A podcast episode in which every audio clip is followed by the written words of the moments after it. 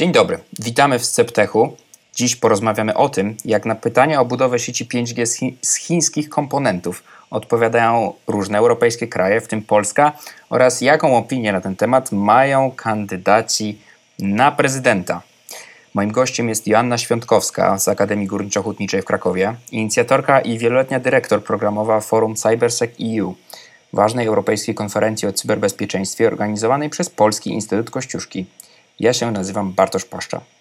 Dzień dobry, witam serdecznie wszystkich Państwa.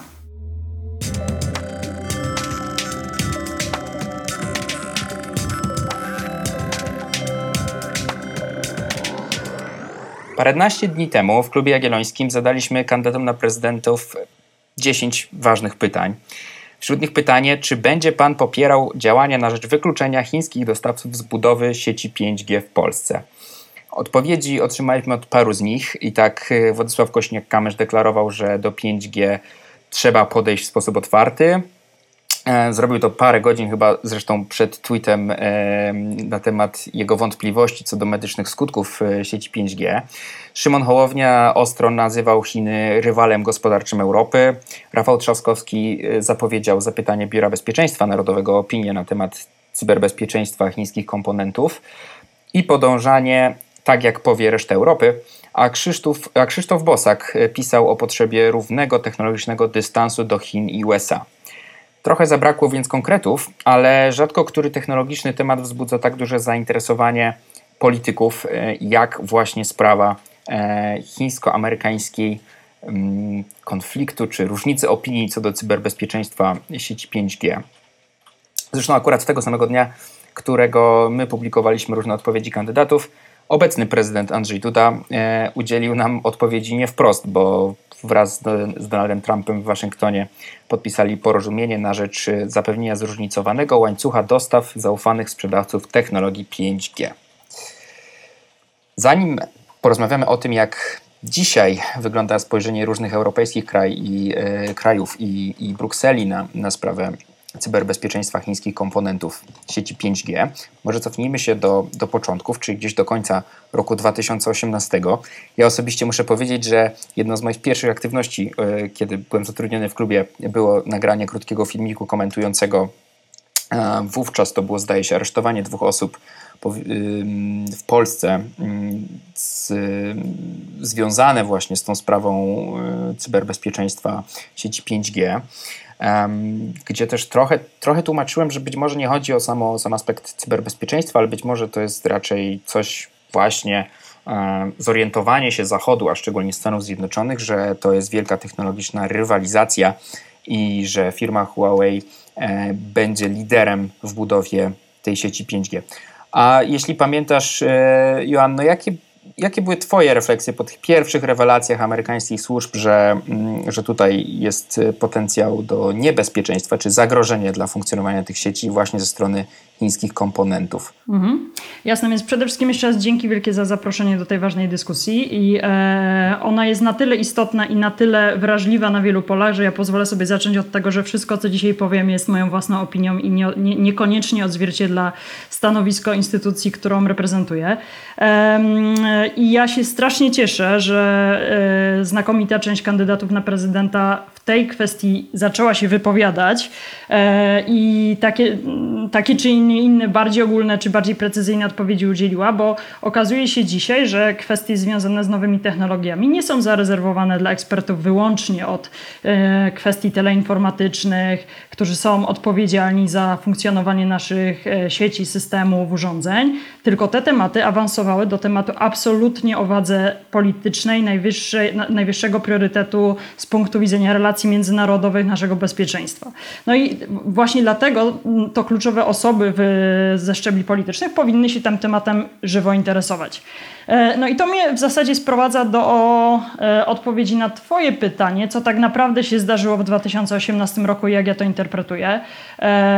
Otóż e, ja się trochę zgadzam i trochę, trochę nie zgadzam z diagnozą, którą stawiasz. A mianowicie w momencie, kiedy w 2018 roku zaczęły się pojawiać pierwsze sygnały, że rzeczywiście dla Stanów Zjednoczonych kwestia 5G to będzie absolutnie sprawa o priorytetowym politycznym znaczeniu, a była ona ubierana w trochę taką argumentację związaną głównie z tematami bezpieczeństwa, no to można byłoby sobie zadawać pytanie, nie? Jak gdyby gdzie jest granica? Czy to jest faktycznie kwestia tego, że walczymy o dominację na globalnej scenie, czy i trochę podbudowujemy sobie argumentami związanymi z bezpieczeństwem, czy rzeczywiście to jest temat, który może wpływać na e, bezpieczeństwo kluczowej infrastruktury krajów i tak dalej.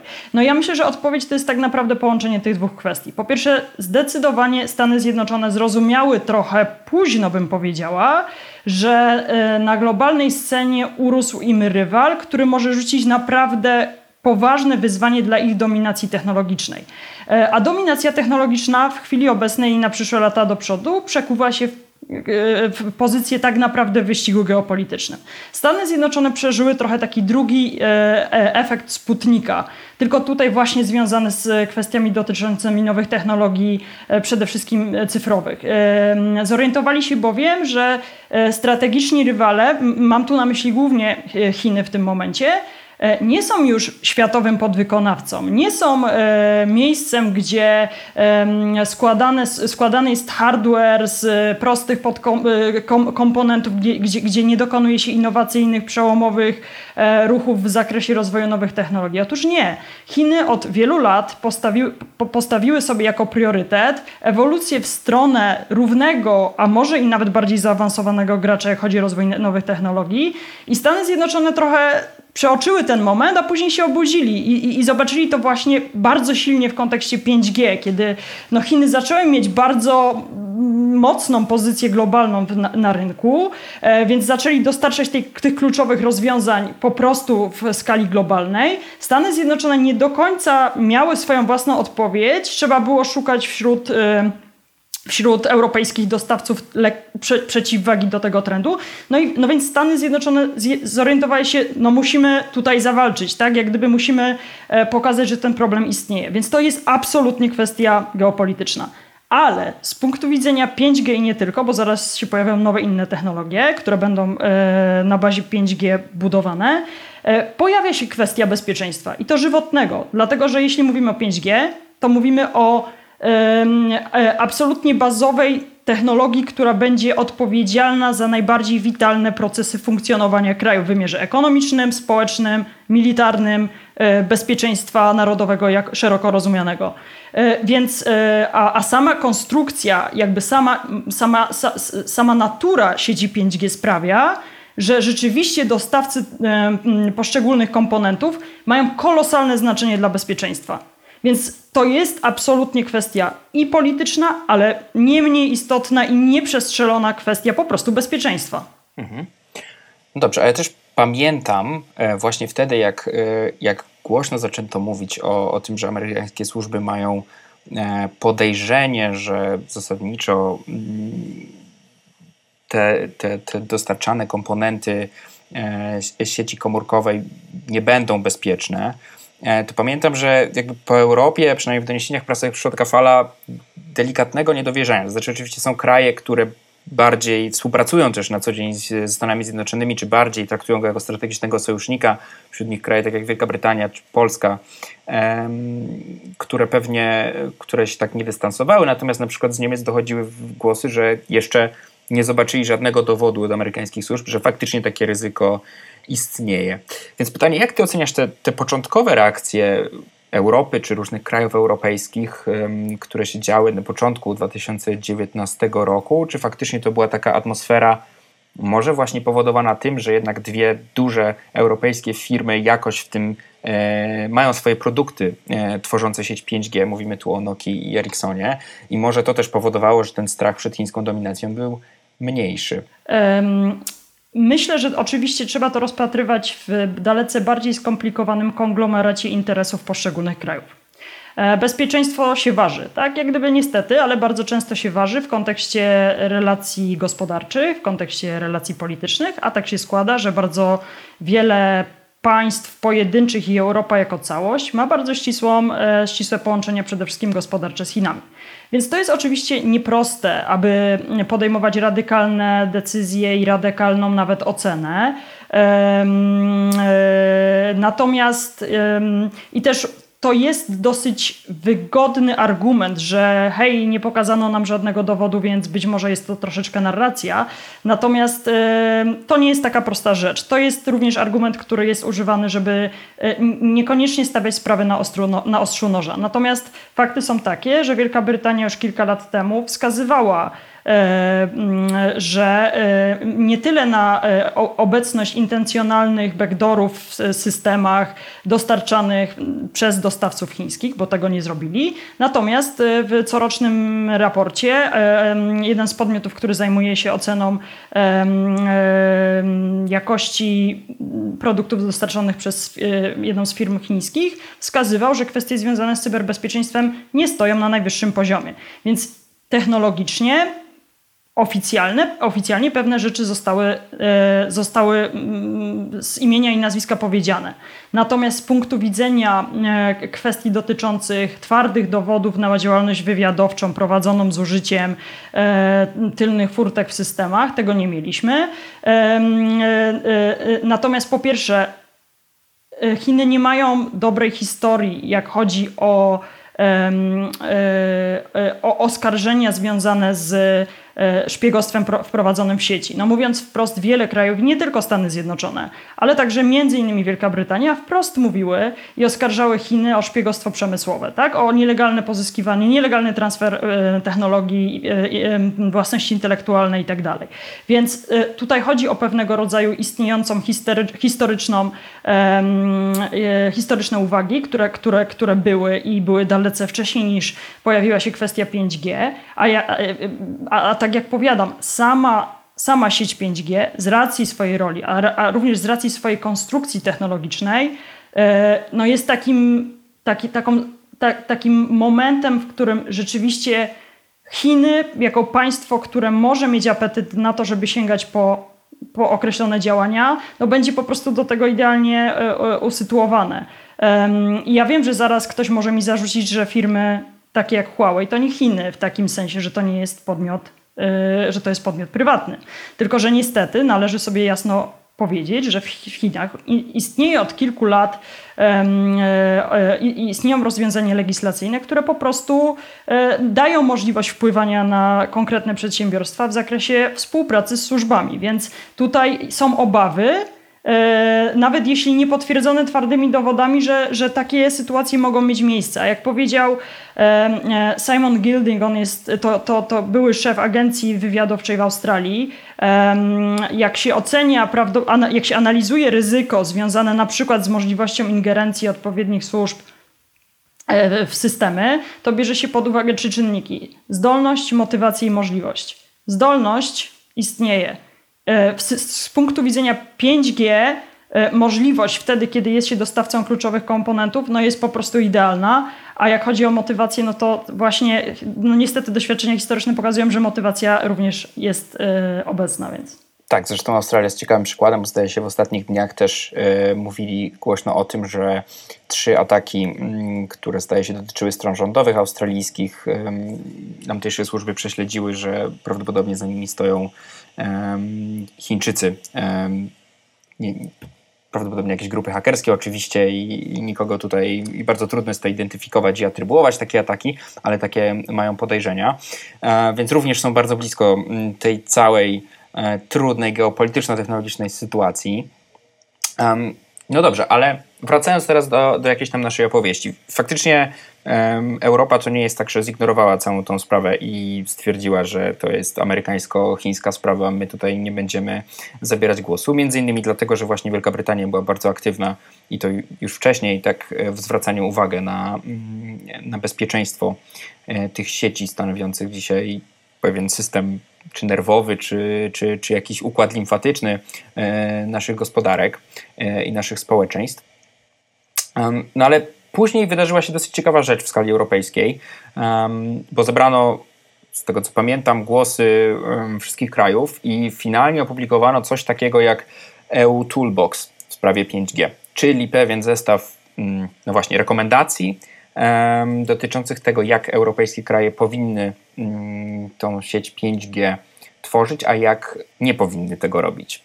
I to mnie trochę, e, to mi przywraca, czy przypomina wypowiedź Rafała Trzaskowskiego w, w naszej ankiecie, który, który zasadniczo sugerował, że on oczywiście zleci, zleci Biuru Bezpieczeństwa Narodowego analizy, ale zasadniczo to trzeba robić tak jak reszta Europy, bo funkcjonuje w europejskim ekosystemie. Moje pytanie jest, czy ten EU Toolbox faktycznie jest takim narzędziem, które wystarczy jakby przetłumaczyć na polski i wdrożyć, czy on zostawia tak szerokie pole do interpretacji, że europejskie kraje i tak mogą pójść różnymi ścieżkami? E, znaczy przede wszystkim Toolbox e, w ogóle z natury swojej nie jest dokumentem, który jest obligatoryjny do stosowania. To jest zestaw rekomendacji, więc to na początek jakby on nie ma, nie ma to, to, to, nie ma takiej mocy sprawczej, aby mogło jutro e, ujednolicić podejście wszystkich krajów i za pomocą e, bardzo e, stanowczych zapisów e, wcielić w życie pewne rozwiązania. Więc to jest, jak gdyby to jest, po pierwsze, to nie jest tego typu dokument, e, ale ja bym go nie niedoceniała. W takim sensie, że dla mnie to, co się stało w kontekście europejskiej odpowiedzi na kwestię 5G jest dosyć budujące. Znów, proszę nie czytaj, że jestem naiwna i ja mam bardzo wiele i bardzo, bardzo wiele mm, trzeźwych opinii, jak chodzi o to, na ile działania Unii Europejskiej przyniosą przynajmniej w krótkim terminie dra drastyczny skutek. Tutaj tego nie będę przeceniać i zaraz to bardzo chętnie rozwinie, rozwinę. Natomiast e, sama reakcja Unii Europejskiej była dla mnie e, dosyć, dosyć e, miłym zaskoczeniem, dlatego że po pierwsze, za temat zabrano się bardzo solidnie. Tak jak powiedziałeś, rozpoczęli, Unia, rozpoczę, Unia Europejska rozpoczęła od tego, że zebrane zostały opinie państw członkowskich w zakresie zarówno e, mm, e, funkcjonowania samej sieci 5G w poszczególnych krajach, ale również przede wszystkim w zakresie zagrożeń, ryzyk e, związanych z siecią 5G. No i zbudowano taką wspólną ocenę, analizę sytuacji właśnie przez pryzmat, przez pryzmat potencjalnych zagrożeń. I to, co mm, było naprawdę bardzo wartościowe, to to, że analiza zagrożeń wyszła poza proste, oczywiste kwestie związane, znaczy proste w cudzysłowie, związane z zagrożeniami stricte technologicznymi, ale wzięto pod uwagę także dużo szerszy kontekst właśnie związany z sytuacją polityczną, sytuacją prawną, sytuacją ekonomiczną. Czyli katalog zagrożeń został zbudowany bardzo szeroko, co moim zdaniem oddaje skomplikowany aspekt w ogóle podejścia do nowych technologii, prawda? E, więc to była pierwsza bardzo optymistyczna rzecz. Potem przy, e, e, po zebraniu tego, tego, tego jakby takiego z, kompleksowego risk assessment Unia Europejska przeszła do zaproponowania pewnych rekomendacji co do e, mitygowania zidentyfikowanych wcześniej zagrożeń. I tutaj znowu fajna rzecz się stała, dlatego że zaproponowano rozwiązania zarówno strategiczne, które są związane z legislacją, z nadawaniem nowych uprawnień podmiotom e, publicznym, więc zajęte się tym wyższym poziomem, ale również zwrócono uwagę na kwestie techniczne, więc bardzo kompleksowo podeszła Unia Europejska do tematu. I teraz tak. Byłoby idealnie, gdyby kraje europejskie były w stanie w sposób jednolity zastosować odpowiedź na, dane, na, na, na problem, o którym rozmawiamy.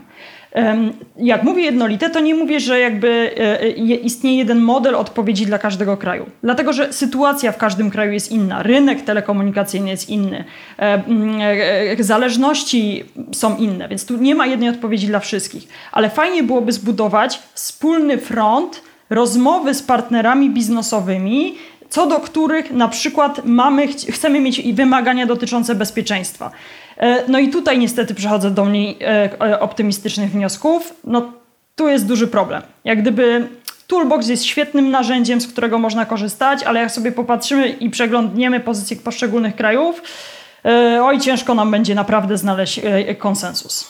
Mm, no właśnie, a jak te pozycje europejskich krajów również e, wtedy, kiedy składały swoje, mm, swoje odpowiedzi w, w konsultacjach tych przed powstaniem Toolboxa, e, jak i dzisiaj, jak one wyglądają. Mhm. No i właśnie, i to jest trochę tak, że e, diagnoza okazała się dosyć e, wspólna, tak? Czyli, jak, czyli widać, że rzeczywiście wszystkie kraje, które kontrybuowały i ten materiał, który jest trochę takim ujednoliceniem, idzie w jednym kierunku. Więc tutaj widać, że mm, z punktu widzenia 5G naprawdę kwestie dotyczące zaufania do dostawców będą super istotne. Mm, stabilność funkcjonowania e, krajów, e, z których vendorzy pochodzą ma znaczenie. Jakby diagnoza się dosyć zgadza, no ale co do odpowiedzi, no to widać wyraźnie, że jesteśmy w momencie e, i tutaj trochę e, sobie zrobię plagiat z fajnego dokumentu amerykańskiego strategicznej niepewności. Naprawdę ja mam takie poczucie, że robimy dwa kroki w przód, a potem trzy kroki w, te, w tył i mówię o, o poszczególnych krajach naprawdę z Unii Europejskiej, bo żaden jeszcze kraj nie zajął takiego naprawdę no może poza, poza kilkoma wyjątkami, które wydają mi się dosyć takie już ustabilizowane, ale większość krajów moim zdaniem jeszcze nie zdecydowała. Nie zdecydowała się, jak rozwiązać ten problem e, związany z bezpieczeństwem, w taki sposób, żeby nie zaryzykować za bardzo też kwestii właśnie ekonomicznych i politycznych z, no, z partnerami, tak? No bo, no bo jakby nie było w pewnych elementach z Chinami rywalizujemy, ale w pewnych elementach po prostu z, China, z Chinami współpracujemy.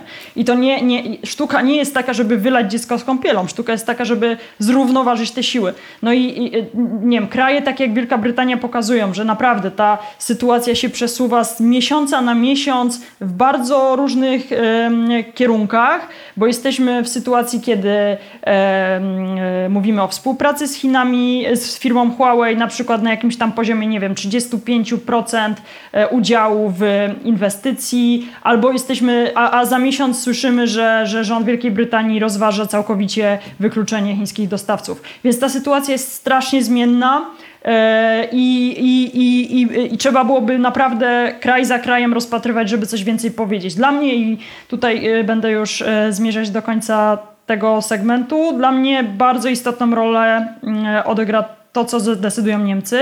Niemcy dzisiaj przejęły prezydencję prezydencję w Radzie Unii Europejskiej i oni będą przez 6 miesięcy mieć bardzo silne polityczne narzędzie do tego, żeby wpływać na e, taki, taką atmosferę w ramach rynku europejskiego, e, wspólnoty europejskiej. I dla mnie, ja, ja trochę patrzę, bo dla mnie to, jak, jak oni sobie, jak oni decydują na swoim własnym podwórku, jest trochę barometrem takich, takiego nastawienia, które może E, się przelać na inne kraje. Dodam tylko, że dzisiaj to znaczy 1 lipca, bo 1 lipca rozmawiamy. natomiast właśnie jeszcze pytając o Niemcy, bo dla mnie to był dosyć ciekawy przypadek, gdzieś tam śledząc to bardziej w doniesieniach medialnych, e, bo to był jeden z krajów, który, przynajmniej z którego wypływało dużo głosów na samym początku, że mm, e, no, chcielibyśmy zobaczyć dowody, jak to cytując pewne memy internetowe, e, dowody ze strony Amerykanów na, na te potencjalne backdory, na ten potencjalny brak cyberbezpieczeństwa. A teraz jakby jesteśmy rok czy półtora roku później. E, Niemcy, też e, CDU zaproponowało jakieś rozwiązanie wewnątrz Niemiec, które z kolei spotkało się z, z krytyką, że jest zbyt mało nie idzie wystarczająco daleko. To jest rozwiązanie, które właśnie idzie w kierunku dywersyfikacji dostawców, nie polegania na jednym i tak dalej. Natomiast odezwały się głosy co bardziej, co ostrzej nastawionych wobec Chin, parlamentarzystów niemieckich również, mówiących o tych, że tak naprawdę to, to jest niewystarczające. Czy w tym stanowisku niemieckim widzisz jakąś, jakąś taką ciągłość i faktycznie jest to jeden z tych krajów, który wydaje się mieć to lepiej przemyślane i idzie w jakimś określonym kierunku? Czy tam zaszła, czy zachodzi jakaś y, zmiana? E, wydaje mi się, że mm, Niemcy są o tyle ciekawym przypadkiem, że naprawdę ich relacje gospodarcze z Chinami e, bardzo silnie też w kontekście rozwiązań teleinformatycznych, szczególnie połączonych z całym rozwojem przemysłu 4.0, no są bardzo silne. Tak jak gdyby Niemcy naprawdę mają bardzo dużo e, na szali, jak chodzi o relacje z Chinami. Więc tutaj te interesy gospodarcze naprawdę są na bardzo, bardzo e, silnym, na silnej pozycji. No i to oczywiście sprawia, że decyzja dla tego kraju jest trudna. Jednocześnie e, słyszy się głosy w, w tej debacie, która, która e, w Niemczech się odbywa, że być może to jest ten moment, kiedy należy patrzeć długoterminowo. Czyli nawet jeśli w chwili obecnej dużo się ryzykuje pod względem stabilności gospodarczej, stabilności relacji gospodarczych, to może się okazać, że to jest ostatni dzwonek, żeby w pewnych aspektach kluczowych dla bezpieczeństwa, kluczowych dla rozwoju nowoczesnych technologii, jednak e, zastosować trochę silniejsze podejście, bo się okaże, że decyzje dzisiaj podjęte będą naprawdę determinować pozycję poszczególnych krajów na lata do przodu. Więc e, ja mam takie poczucie, że, mm, że Niemcy jeszcze nie mają jednolitego wewnątrz krajowego podejścia, że tam się ścierają pewne wizje i ścierają się pewne, wizje, pewne diagnozy. Więc, e, więc dlatego to też jest ciekawe. Bo ja, ja widzę to rozumienie takie strategiczne tego wymiaru E, idące dalej niż, e, niż e, no, krótko bądź też średnioterminowy wymiar. Ja jeszcze dodam, że to jest bardzo ciekawa myśl, którą tutaj powiedziałaś, że, że to jest takie obudzenie się do, tej, do tego strategicznego myślenia. Śledząc też dyskusje prowadzone na poziomie europejskim dotyczące strategii rozwoju sztucznej inteligencji czy zarządzania danymi, szczególnie tutaj przemysłowymi, ale też regulacji platform, E, w ogóle rośnie we mnie takie przeczucie, że to jest taki moment, w którym Europa zdała sobie sprawę, że już goniliśmy te różne króliczki, te wydarzenia, które nas zaskakiwały na tyle długo, że trochę możemy spróbować patrzeć e, na jutro i, i spróbować przewidywać zagrożenia, których, e, które do tej pory tylko odpowiadaliśmy reaktywnie. Ale to jest swoją drogą temat na bardzo ciekawą dyskusję. Jeśli mogę tylko jedno słowo do tego dodać. Dlatego dla mnie na przykład Toolbox to nie jest, bo ja się z tym zgadzam, E, znaczy inna sprawa, czy nam się to uda zrealizować, ale ja widzę zrozumienie na poziomie, Unii, na poziomie europejskim tego, że my tu gramy o coś więcej niż jutro. E, my tu gramy o naprawdę przyszłość solidnie do przodu. E, I dla mnie Toolbox jest, o, którym mówiliśmy, ciekawy nie tylko z punktu widzenia właśnie zagospodarowania problemu tu i teraz, ale ja widzę w nim pewnego, pewną, pewnego rodzaju strategiczną myśl, że dywersyfikacja na przykład dostawców nie jest istotna dla Unii Europejskiej wyłącznie z punktu widzenia bezpieczeństwa, ale ona jest istotna z punktu widzenia rozwoju własnych zasobów, e, własnych zdolności, czegoś, co się teraz tak e, ładnie nazywa strategiczną autonomią w zakresie nowych technologii. I wydaje mi się, że dla Unii, że Unia widzi ten moment, że my nie tylko musimy się zabezpieczyć w sensie e, zmitygować ryzyka tu i teraz, ale my musimy postawić na siebie, żebyśmy po prostu byli w stanie na własnych rozwiązaniach e, również funkcjonować. No, jak utopijne jest to w niektórych obszarach, to inna kwestia, ale ja naprawdę temu kibicuję i naprawdę ufam, że, e, że my musimy po prostu zacząć tę dyskusję. Po prostu. Czyli gra idzie o suwerenność, nie tylko o zapobieganie jakimś bieżącym e, zagrożeniom. To jest bardzo ciekawe, ale na koniec e, nie, nie, możemy sobie odpuścić. E, wróćmy też do Polski. Parę dni temu resort cyfryzacji mm, opublikował dokument zwany potocznie rozporządzeniem o sieci 5G. Mm, tutaj cytuję artykuł Sylwii Czubkowskiej z Spiders Web Plus. Żadnych blokad dla żadnego dostawcy rząd nie przewiduje, za to uwzględnił zapis, że operatorzy mają, i to już cytat z oryginalnego dokumentu, stosować strategię skutkującą brakiem uzależnienia się od jednego producenta. No w związku z tym, jakbyś podsumowała mm, to, gdzie my jako Polska jesteśmy i jakie my, my mamy stanowisko, bo tutaj też mamy dużo takich y, różnych sygnałów. Z jednej strony deklaracje waszyngtońskie, dudy o zaufanych, y, o dopuszczeniu tylko zaufanych dostawców, z drugiej strony dokument na przykład Ministerstwa Cyfryzacji, który faktycznie skupia się na dywersyfikacji. I znów, myślę, że jeszcze nie, nie wiemy wszystkiego. Eee, jasne, że e, z punktu widzenia Polski nasze stanowisko jest trochę jaśniejsze niż e, w wielu innych krajach, a mianowicie podpisaliśmy już jakiś czas temu deklarację ze Stanami Zjednoczonymi, że będziemy stawiać na dostawców zaufanych, co oczywiście samo w sobie o niczym jeszcze nie decyduje, bo jest pewnego rodzaju polityczną deklaracją.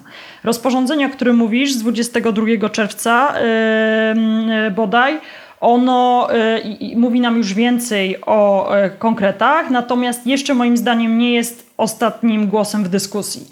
Rozporządzenie poza mm, wezwaniem do dywersyfikacji dostawców E, które rzeczywiście zawiera. Mm, e, poza oczywiście innymi kwestiami dotyczącymi e, konieczności stosowania analizy ryzyka, stosowania odpowiednich środków związanych z bezpieczeństwem dostosowanych właśnie do jej wyników, mówi o jednej bardzo istotnej kwestii, a mianowicie mówi, że mm,